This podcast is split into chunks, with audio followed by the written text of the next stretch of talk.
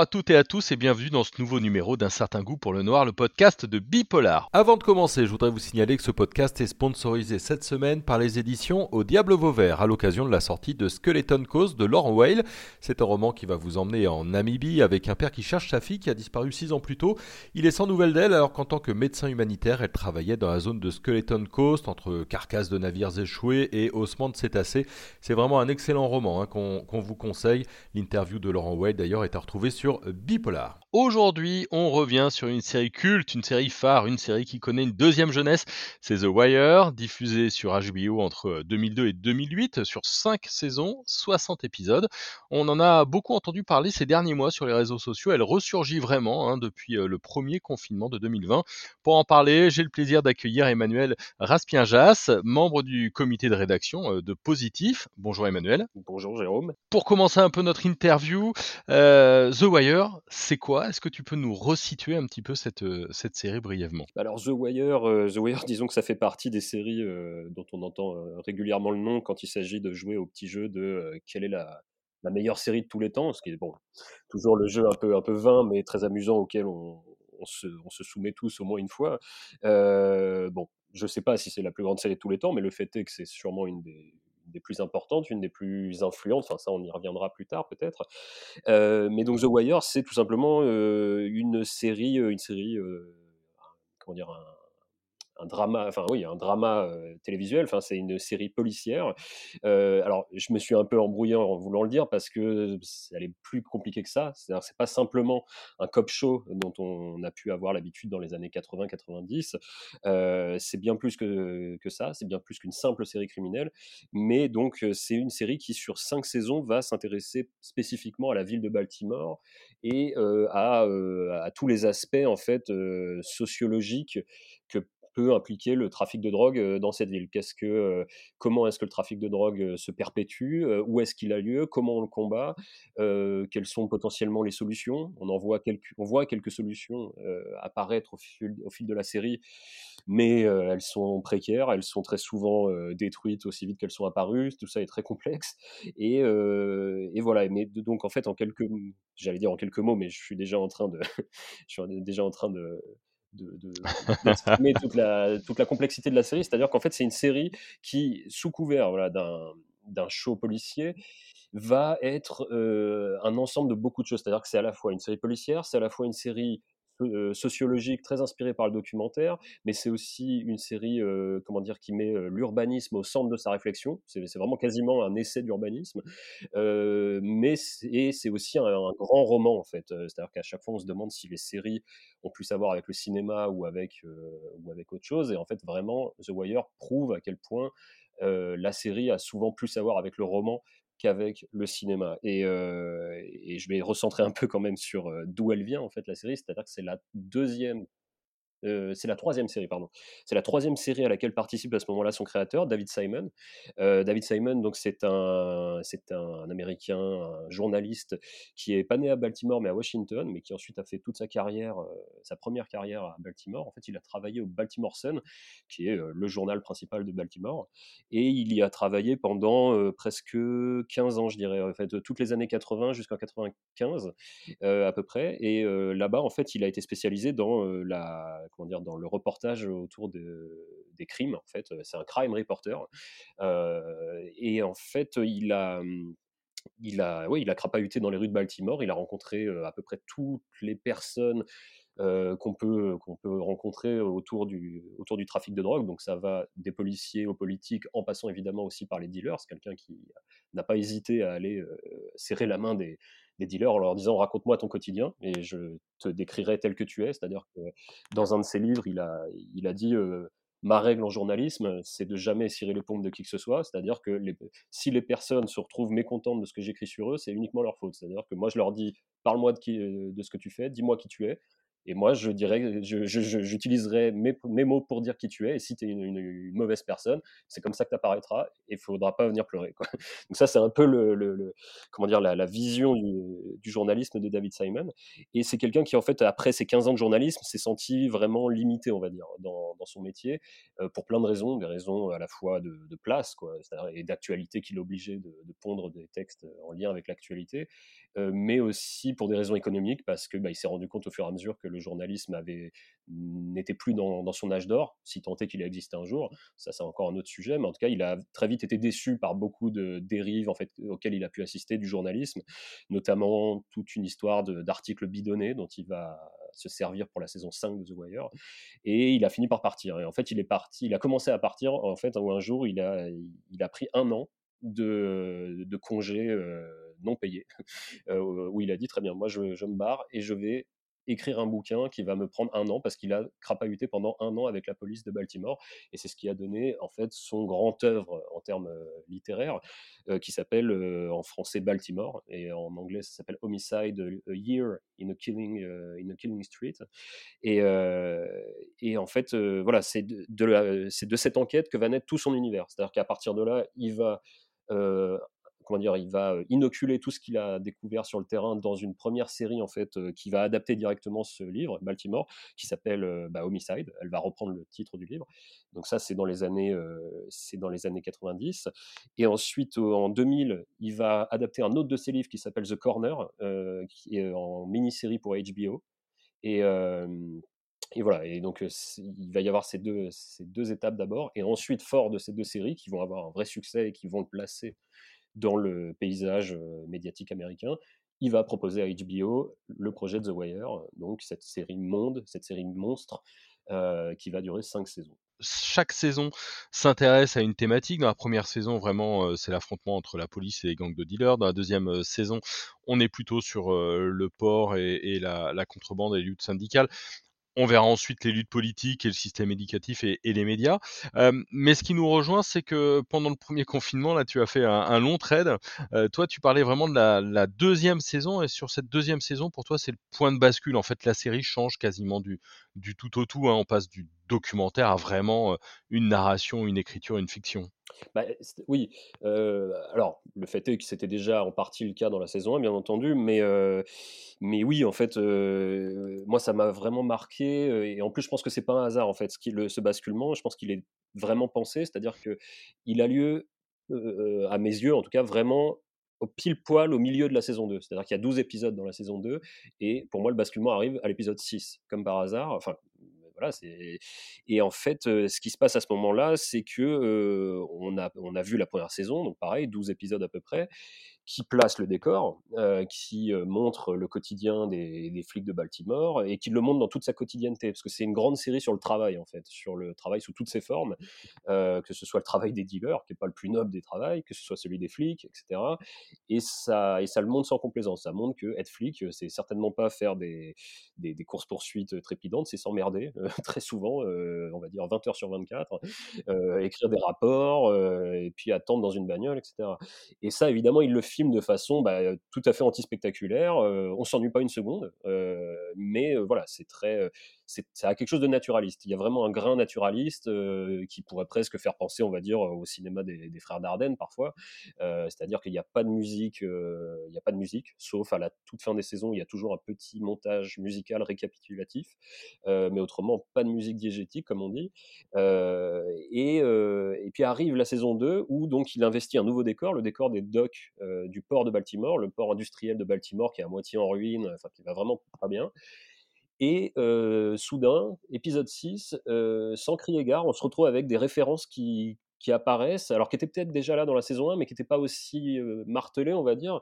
Et c'est-à-dire qu'on se retrouve avec un personnage, notamment qui, est, qui, est, le personnage de Omar, qui débute l'épisode en, euh, citant euh, la mythologie grecque, en fait, comme ça, alors que bon, on parle d'un personnage qui est un gangster, euh, à doudoune, qui se balade dans les quartiers avec des, flingues massifs, etc. Et puis, il va pas, en fait, il doit témoigner avant un procès, et il file un coup de main à un flic qui galère sur des mots croisés. Le type n'arrive pas à trouver le nom du dieu grec de la guerre. Et là, on a Omar euh, avec son look de gangsta qui lui dit bah, c'est Arès, en lui disant bah, évidemment c'est Arès. Et euh, donc l'autre tombe des nues, il fait ah bon, tu sais ça et tout. Et lui, il fait ouais, ouais, j'adorais la mythologie quand j'étais gamin. Et, tout le reste de. Donc déjà, il y a un truc qui change. Notre regard sur Omar change, on s'aperçoit que c'est pas simplement une Kaira à doudoune comme on pouvait imaginer, que c'est un mec qui manifestement bon, est allé à l'école, s'y intéressé, et qui ensuite a fait les choix qu'il a fait pour devenir qui il est, mais qui a gardé un vrai bagage intellectuel derrière contrairement à beaucoup d'autres personnages parmi les gangsters qui sont souvent assez au ras du bitume. Et puis l'épisode continue, et puis soudain, il y, a une, y a une autre scène qui conclut l'épisode qui est assez extraordinaire. En fait, c'est la confrontation entre un docker et son fils, donc un, un, type qui doit être dans la cinquantaine et son fils de 20 ans, qui est un, un petit branleur qui vit de, de, menu trafic, euh, un, type un peu, ingérable. Et, son père est aussi un peu malhonnête. Il fait lui aussi des trafics pour arrondir les fins de mois, pour aider euh, sa coopérative, enfin son syndicat de, de. Mais il, a quand même une vraie éthique. Euh, le, type est foncièrement honnête et il n'en peut plus de voir que son gamin, clairement, est mouillé dans le trafic de drogue, qui s'amuse à faire des trucs indignes d'un fils d'ouvrier, c'est-à-dire que on le voit à un moment donné, il reçoit une, liasse de billets. Alors non seulement il se contente, il s'amuse à le claquer devant tout le monde, mais en plus il crame un billet.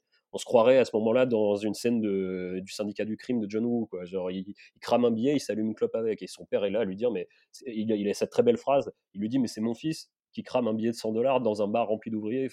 Et, euh, et, là, il y a une très belle discussion qui s'enclenche entre les deux, avec lui qui lui dit qui lui dit voilà, euh, regarde le décor parce qu'il se balade dans les, dans, les ruines des docks et lui dit bah voilà, avant il y avait ça, il y avait ce, ce dock pouvait recevoir 150 euh, bateaux à l'époque, regarde ce que c'est devenu et moi je te vois, tu fais ça et son gamin lui dit mais moi je me souviens de quitter, je sais d'où je viens, moi je me souviens de toi qui te battais dans les luttes syndicales et aujourd'hui je vois ce que vous êtes devenu. Et la série, euh, enfin la scène je veux dire est pas du tout, est pas du tout conflictuelle, c'est une scène extrêmement triste. Euh, on se croirait dans, ouais, on se croirait dans un drame, euh, un drame social italien des années 70. Euh, moi, j'ai tendance à dire que cette deuxième saison, elle pourrait s'appeler La classe ouvrière va au paradis, qui est, le, le titre d'une palme d'or italienne des années 70, d'Elio Petri. Et, et, voilà, et en fait, d'un coup, on s'aperçoit qu'il y a quelque chose qui est en train de changer. Et en fait, à partir de là, ça ne fait que s'accélérer. Et on se retrouve avec des personnages qui deviennent plus grands que nature, euh, des personnages qui sont, qui, comment dire, qui sont introduits dans l'histoire de façon extrêmement, enfin, bigger than life, quoi. C'est-à-dire, il y a notamment un personnage de de collecteur de dettes, on va dire, qui s'appelle Brother Mouzone, frère Mouzone, euh, qui est annoncé par les personnages à un moment donné euh, comme si c'était le croque-mitaine, comme si c'était un personnage de film d'action. C'est-à-dire, on commence toujours par par parler de lui, comme par faire monter sa réputation en disant ah ben on va faire venir Mouzone. Et là il y a un personnage qui se fige et qui fait Mouzone. Vraiment, ils ont osé faire ça? Donc pendant 15-20 minutes on ne fait que parler de Mouzone sans le voir. Et le moment où Mouzone arrive, bah, on voit un petit gars qui ressemble pas à grand chose, mais qui se révèle effectivement être un, tueur hors pair, un mec vraiment inquiétant. Et même Omar, voilà, je parlais d'Omar, Omar commence à prendre une autre dimension, c'est-à-dire qu'Omar devient plus qu'un simple gangster, ça devient une sorte de pistolero. De... Parce que ce que j'ai pas dit sur Omar, c'est que c'est un personnage, euh, un personnage assez unique dans la série. C'est-à-dire que c'est un personnage pivot d'une série qui n'a pas vraiment de personnage principal, qui saute de l'un à l'autre. C'est une série chorale, par définition. Et en fait, Omar, c'est à la fois le personnage le plus iconique de la série, même si j'aime pas trop ce terme qui est un peu à la mode, mais c'est aussi en fait un personnage, euh, un personnage complètement abstrait. C'est-à-dire que euh, c'est un type qui, euh, dont la fonction, le, rôle qu'il s'est donné dans cette petite société, c'est de braquer les dealers, euh, c'est d'être un criminel, mais contre les criminels. C'est-à-dire qu'il euh, rétablit un peu la balance, il fait ce que les flics ne peuvent pas faire, c'est-à-dire que euh, s'il faut, il va flinguer des dealers.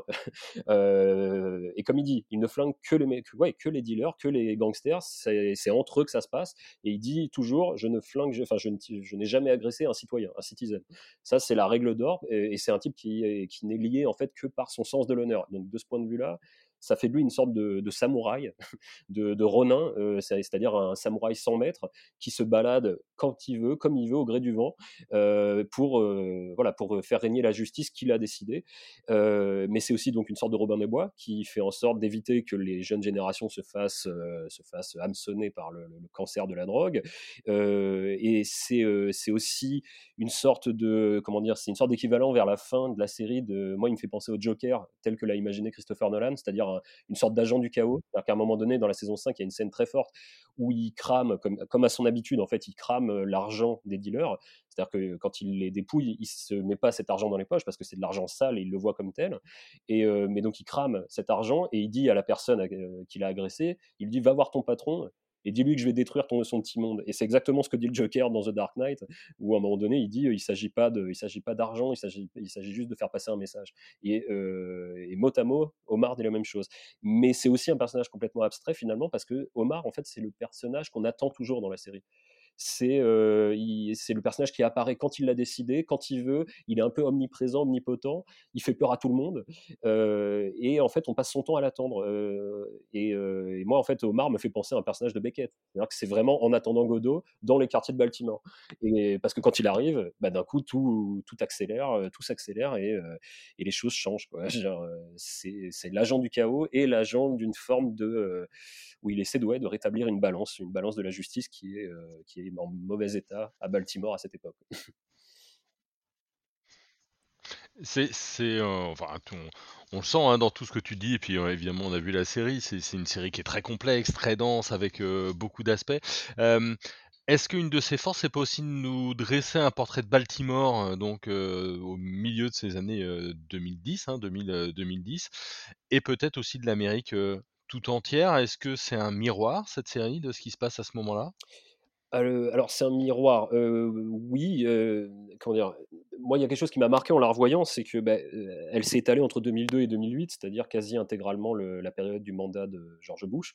il est arrivé en 2000, mais en tout cas 2008, c'est la fin de son mandat et c'est une série qui se confronte vraiment pas à des questions de, de politique intérieure au sens de, on parle parle pas de Bush, enfin, on en parle un peu parce qu'en 2004, du coup, il y a la campagne électorale et on évoque à un moment donné, à, travers la télé, à travers les médias, le fait que bon, ben, le pays se passionne pour la campagne, la campagne présidentielle. Mais Simon ne, le met, montre ça que pour montrer à quel point les flics de Baltimore ne s'en foutent en fait. Sont, d'une certaine façon, les, types n'ont pas le temps de s'y intéresser. Eux, ce qui, ce qui, leur importe, c'est le ici et maintenant, c'est les rues violentes de Baltimore. Et, et, on a une scène notamment assez, un peu, un, peu, un peu terrible, en fait, où McNulty, qui est un peu le héros parmi les flics de la série, il, fréquente une, une, politicienne, une fille qui, qui gère la campagne d'un homme politique local et qui donc baigne là-dedans. Pour elle, c'est sa vie, c'est une fille extrêmement brillante, très cynique aussi, mais très brillante. Et à un moment donné, ils discutent pour essayer de dépasser le simple plan cul, et donc ils se disent est-ce qu'on a des choses en commun? Et là, problème, ça coince. C'est-à-dire qu'elle, c'est quand même une vraie intello qui a fait des grandes études, et elle discute avec McNulty, qui est un, un excellent flic, un mec vraiment hyper intelligent dans sa partie. Mais à ce moment-là, il, lui fait l'effet d'un beauf, en fait, parce qu'il lui dit bah, Moi, la dernière fois que j'ai voté, c'était il y a, peut-être 15 ans, et en fait, pour moi, c'est tous pourri. Et là, on sent qu'il y a un vrai froid qui tombe, et, et d'un coup, ils peuvent plus avoir de choses en commun, et ils arrêtent de se fréquenter à ce moment-là. Donc, la politique la politique nationale est là sans y être, euh, mais pour autant il y a des échos très très clairs, très très furieux en fait euh, de la part de Simon, qui est vraiment un citoyen en colère. Il a vraiment retenu lui euh, la, leçon de Samuel Fuller qui disait tu dois faire un film, en l'occurrence une série, quand tu es en colère quoi. Et donc David Simon, je pense, est le mec le plus, je crois qu'il s'est lui-même défini un jour comme l'homme le plus en colère de la télé américaine, et ça se ressent. Et en fait plusieurs fois dans la série, il y a des petits dialogues cryptés comme ça où on comprend qu'il parle des années Bush. C'est-à-dire qu'à un moment donné, il y a, le, il y a Haven Barksdale, qui est le grand, le, grand, le grand Manitou de la, de la pègre pendant les trois premières saisons, avant qu'il ne chute de son piédestal pour être remplacé par un autre, par Marlowe. Et en fait, dans la saison 3, il est en guerre avec Marlowe. Mais pour l'instant, il, gagne encore cette guerre. Mais elle prend un tour délirant, tout le monde est en train de se tirer dessus. Et il y a une scène précisément où un des lieutenants de Barksdale lui dit La guerre fait rage, et on on peut pas s'arrêter de la faire, même si elle est basée sur des mensonges. On est en 2000, euh, on est en 2004 à peu près. Il y a la guerre en Irak qui a lieu, qui fait rage. Genre, il sait ce qu'il fait, Simon, quand il fait ça. L'Irak est pas loin, ouais. Est-ce qu'on peut qualifier The Wire de, série désenchantée, euh, avec un regard un peu, euh, un peu cynique parfois, non, sur le monde? Alors cynique, je pense absolument pas. désenchanté, absolument. Mais, mais cynique, alors là, vraiment, je, je je peux pas, je peux pas, je peux pas en laisser dire ça. c'est une mais au contraire, tout sauf cynique. c'est une série, c'est une série, vraiment désespérée à beaucoup de niveaux, qui, ouais, qui d'une certaine façon se termine très mal pour beaucoup, mais en réalité, quand on gratte un peu, on s'aperçoit que voilà, c'est bien pour ça qu'elle est pas cynique, c'est que s'il était à ce point désespéré, il ferait même plus, il se battrait plus, le, pauvre Simon, il ferait plus de, il ferait plus de, de série. Je pense que c'est quelqu'un qui, par ailleurs, est absolument pas dupe, il sait pertinemment qu'une œuvre d'art n'a jamais rien changé euh, au monde. Euh, l'art ne peut pas changer le monde.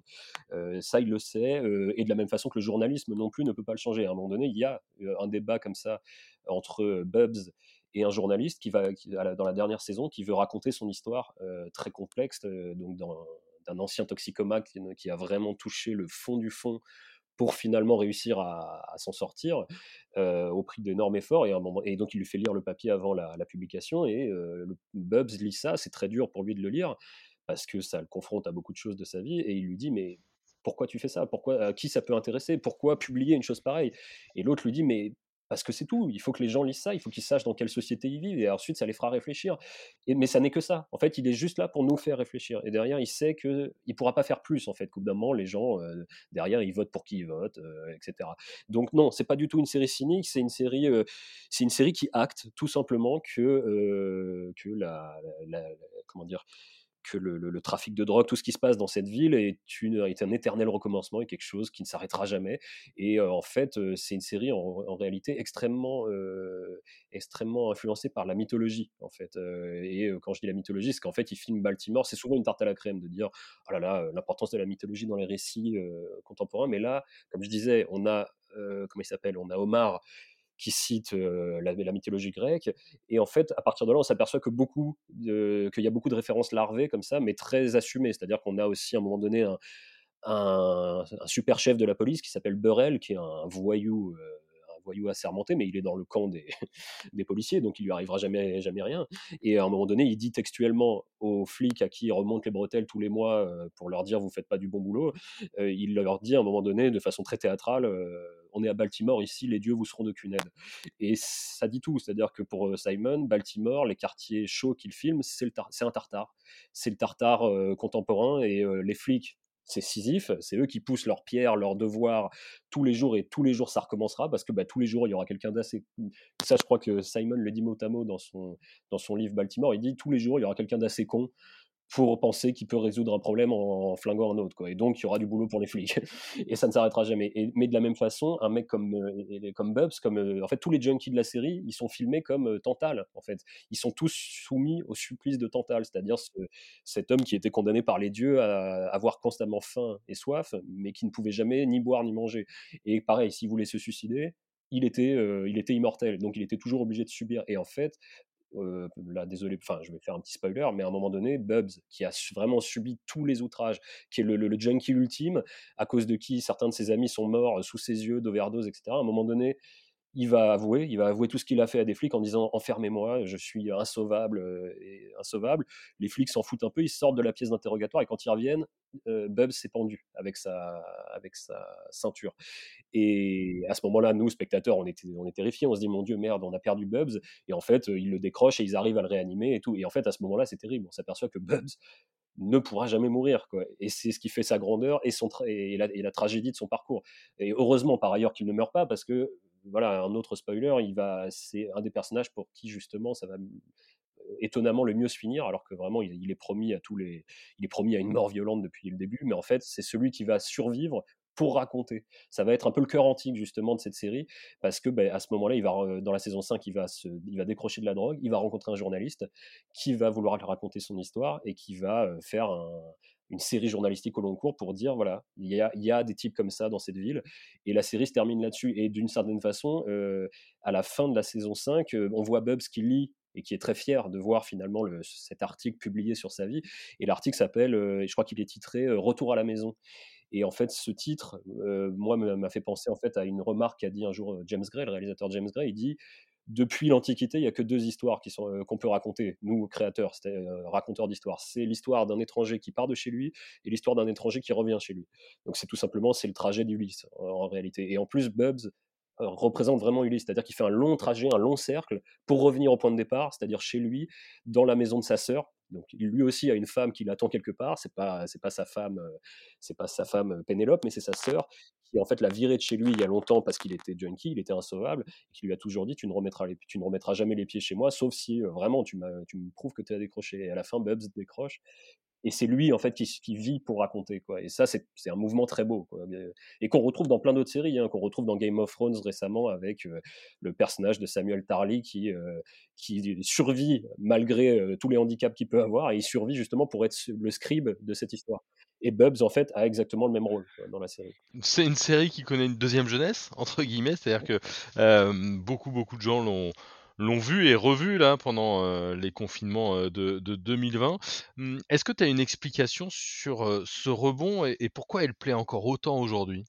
Alors, une explication, bah là, je, peux parler en mon nom, parce que moi, j'ai fait partie de ces gens qui l'ont revu, en fait, qui, ont pu la finir, parce que moi, je ne l'avais pas encore fini depuis des années, donc je l'ai repris du début et j'ai enfin pu la finir. Mais je pense qu'en fait, déjà, il y a une raison tout à fait pratique, c'est-à-dire que euh, de la même façon qu'il y a des gens qui se sont euh, lancés dans la lecture de Proust à l'occasion du, confinement, c'est une série qui demande du temps. C'est euh, cinq saisons, alors c'est il y a des séries bien plus longues, mais c'est une série extrêmement dense. Et je pense qu'on est beaucoup, au moment du premier confinement, à s'être dit bon, ben, maintenant je suis chez moi, j'ai plus l'obligation de me lancer dans une série à partir de 18h ou de 20h avec la fatigue de la journée de travail. C'est-à-dire que là, on est chez nous, on va enfin pouvoir la regarder tranquillement, prendre notre temps. On a un mois, deux mois devant nous. Et donc ça, c'est la, raison, on va dire, pratique. Après, après, le fait est que bon, elle a été mise en ligne sur les plateformes, donc ça, ça, ça a aidé beaucoup de monde pour la, ça a aidé à la démocratiser, on va dire alors, ce qui est marrant pour la petite anecdote, c'est que ça a pas paradoxalement, ça n'a pas forcément plu, beaucoup plu à David Simon. C'est-à-dire qu'il y a beaucoup de gens sur les réseaux sociaux qui, du coup, ont dit Oh là là, c'est extraordinaire, félicitations, David Simon, on découvre enfin votre série, oh là là, qu'est-ce que c'est bien. Et en fait, Simon, qui est donc le mec le plus énervé de la télé américaine, mais aussi des réseaux sociaux, s'est mis à les insulter, certains, en leur disant Mais bande d'enfoirés, vous étiez où à l'époque où j'avais besoin d'audimat en fait pour faire en sorte que la série puisse survivre, tenir, etc. Donc voilà, il y a beaucoup de gens qui finalement ont, arrêté de le féliciter, se sont contentés de dire que c'était formidable. Mais mais après, je pense que la série en fait a eu autant de succès ces derniers mois parce que mais parce que encore une fois, tout comme je disais par rapport à la mythologie, c'est vraiment un récit extrêmement universel. Euh, universel, on s'aperçoit que la police a toujours les mêmes soucis depuis 30, 40 ans. C'est-à-dire depuis le début de la guerre contre la drogue, la mal nommée guerre contre la drogue, parce qu'à chaque fois qu'on parle de, ça, de guerre contre la drogue, il y a toujours quelqu'un pour dire, mais l'idée d'une guerre, c'est qu'à un moment donné, il y a un gagnant et un perdant. Or, tout le monde perd dans cette guerre, parce que la drogue est omniprésente, qu'elle n'est là que grâce à la corruption endémique de tous les secteurs de la société. Et, et, du coup, je pense que oui, même, même en France, aujourd'hui, elle a un écho parce qu'on parle beaucoup bah, de, savoir s'il faut, par exemple, légaliser dans une certaine mesure les drogues, que ça réglerait sûrement beaucoup de, beaucoup de problèmes. Donc on voit, quand on voit cette série, on, ça, peut donner de l'eau au, moulin à ce débat, mais ça parle aussi évidemment de violence policière, même si on a tendance dans cette série à, du côté des, à suivre des flics extrêmement droits, mais c'est là que la série est formidable parce qu'elle est absolument pas manichéenne. On n'a pas des bons flics face à des méchants dealers. On a des très bons flics, mais qui, comme n'importe quel très bon flic, un jour peuvent péter un plomb ou manquer de jugement ou tout simplement être parfois au fond d'eux-mêmes des, des, des, pauvres types un peu violents, un peu racistes. Euh, euh, mais la grandeur de la série, c'est de montrer justement que tous les personnages peuvent se révéler à un moment donné euh, et être mieux, mieux valoir que leur, leur colère, leur, leur, leurs défauts. Et là, par exemple, je pense à un personnage magnifique, qui est le personnage de Presbelouski, qui est celui qui a la plus belle évolution peut-être de la série, qui commence par être un, un, jeune blanc-bec qui s'amuse à tirer sur des bagnoles euh, quand il s'ennuie euh, pendant une nuit de garde euh, et qui malheureusement à un moment donné commet l'irréparable, c'est-à-dire il se met, il finit par tirer dans le dos d'un fuyard parce que bah, il flippe, il sait pas ce qui se passe, il n'a pas toutes les infos et il, fait une bavure, une vraie grosse bavure qui l'exclut de la police. Et après cette bavure, en fait, il va se révéler, il va changer de métier, il va devenir professeur dans un community college dans la saison 4, et ça va devenir un excellent, euh, un excellent professeur.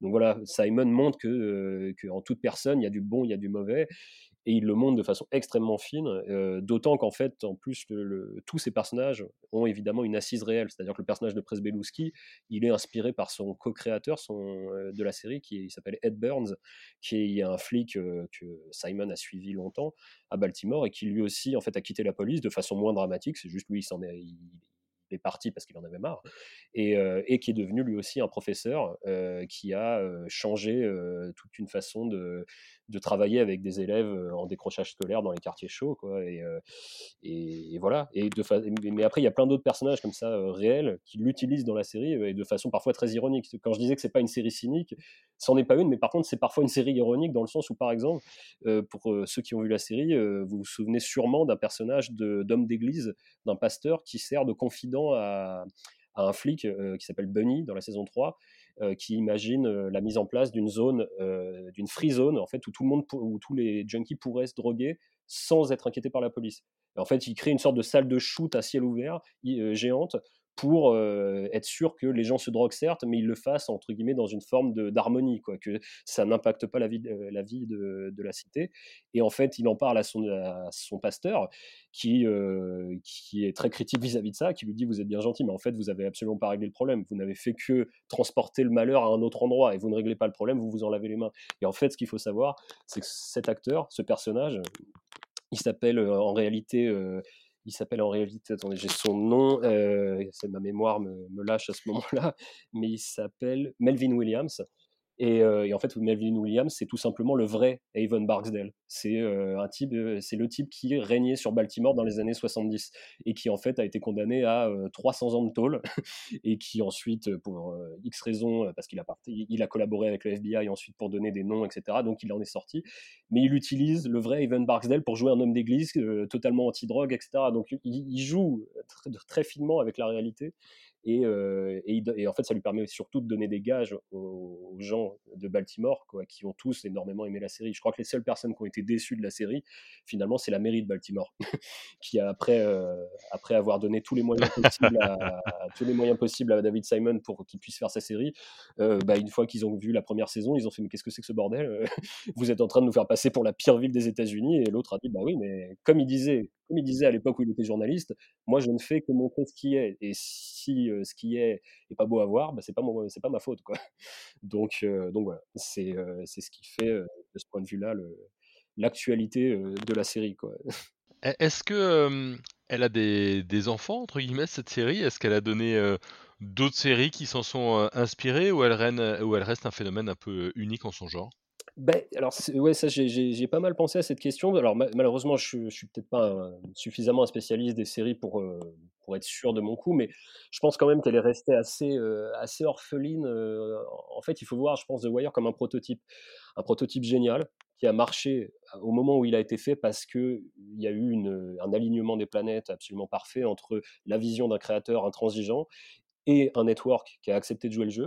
Alors, elle a quand même, je pense, eu des, au moins deux, deux, héritières, c'est-à-dire bah déjà tout simplement, et c'est assez logique, sa principale héritière, ça a été une autre série de David Simon qu'il a lancé juste après, qu'il a lancé juste après, qui s'appelle Trémé, sur la reconstruction de la Nouvelle-Orléans après Katrina, et qui obéit exactement à la même logique narrative esthétique que The Wire, c'est-à-dire que on est sur une série qui refuse absolument le cliffhanger, euh, au sens où euh, aucun épisode, ou presque, ça arrive parfois, mais très rarement, les épisodes ne se terminent pas sur euh, un élément de suspense où on se dit, mon Dieu, est-ce que est-ce que notre héros va, va tomber de la falaise ou pas au début du prochain épisode? Non, c'est une série qui se termine parfois de façon extrêmement douce, où il n'y a pas de résolution particulière, qui suit tout simplement le rythme de la vie. Donc avec son ennui, avec parfois ses moments d'excitation, ses moments de rechute. Et, et donc ça, c'est vraiment quelque chose d'unique. moi, pour la petite histoire, j'ai découvert David Simon d'abord avec Trémé. Et elle m'avait ébloui à ce moment-là, parce que je n'avais jamais vu ça à l'époque. C'était il, y a, plus de dix ans, on était en plein dans Prison Break, Breaking Bad, des choses comme ça, donc des, choses quand même beaucoup plus efficaces, qui étaient là pour hameçonner vraiment le, spectateur. Et lui, il débarquait comme ça avec une grande chronique, très lymphatique, comme ça, qui qui prenait le temps d'un, qui se déroule comme un fleuve, littéralement, quoi. Et donc ça, c'est la première héritière, et c'est normal puisque c'est lui qui fait cette série. et ensuite, non, en y réfléchissant, je pense que la seule série qui m'a, qui, a pu me donner cette sensation de voir un rythme différent à la télé, ce serait peut-être The Americans, qui est une série qui a, été faite par la chaîne FX sur un couple de, d'espions russes qui se fait passer depuis 20 ans pour des Américains bon ton, bon teint, au plus fort de la guerre froide dans les années 80 en banlieue de Washington, donc on n'est pas très loin de Baltimore en plus. Et, et en fait, on est la série lui ressemble en fait dans, justement dans ce rythme très étrange et dans un rythme qui accepte par moments de laisser des grandes plages de silence. Et ça, c'est quelque chose, en fait, je pense que moi, qui je trouve correspond vraiment à The Wire. C'est une série qui ose le silence, qui est, devenue un luxe aujourd'hui, que ce soit au cinéma ou à la série. Il faut aller vite, c'est comme ça. Maintenant, c'est les nouveaux codes de narration. Et vous avez énormément de passages dans, dans The Wire où les types ne parlent pas, mais où on comprend tout de leurs états d'âme. Alors évidemment, il y a il y a, des scènes, il y a des scènes très connues comme la scène des fuck. Alors, elle n'est pas tout à fait muette, mais c'est dans la saison 1. On a une scène de crime qui est entièrement résolue avec deux personnages qui se contentent de dire le mot fuck. Et ça, quand même, dans le genre, dans le genre exercice de style absolument génial, il faut, il faut l'avoir osé. Donc, les types sont juste là à dire fuck. et ils varient les tons, ils varient les formulations du fuck. on comprend tout. Et plusieurs fois, cette scène, en fait, elle est déclinée comme une sorte de gimmick tout au long de la série. C'est-à-dire dans la saison 3, on va voir Kima qui va elle aussi résoudre une autre scène de crime toute seule. Alors là, cette fois, elle parlera pas, elle dira aucun mot, elle fera juste des gestes, elle, fera des regards, la caméra suivra et on comprendra tout. Pareil, plus tard dans la saison 3 ou 4, Lester comprend toute la logique énorme, d'une énorme, comment dire, machination criminelle, juste en se taisant, en regardant des façades d'immeubles, en touchant les murs, et là il comprend. Quoi. Et, voilà, c'est The Americans ose aussi par moments ce genre de, choses, et je pense franchement que c'est que c'est possiblement à, il faut il faut trouver la source de cette inspiration je pense chez David Simon qui a montré que c'était possible quand on avait une chaîne prête à ce genre d'audace tout simplement parce que parce que voilà il faut de l'audace pour ça. Et, Simon n'en manque pas il n'en a jamais manqué et, continue continue d'en avoir. Eh ben, eh ben merci Emmanuel en tout cas. Euh, si après ça vous vous avez pas envie de regarder The Wire ou de re-revoir The Wire, franchement, euh, ce serait quand même dommage. En tout cas, on va tous se précipiter euh, dessus. Merci beaucoup Emmanuel pour toutes tes lumières sur, sur cette série géniale. Pour finir, on rappelle que cette émission était sponsorisée par les éditions Diable Vauvert pour le roman Skeleton Coast de Laurent Weil. Voilà, c'est terminé pour aujourd'hui. Merci à tous et à tous de nous avoir écoutés. N'hésitez pas évidemment à liker, à à parler de notre podcast. Et on se retrouve la semaine prochaine.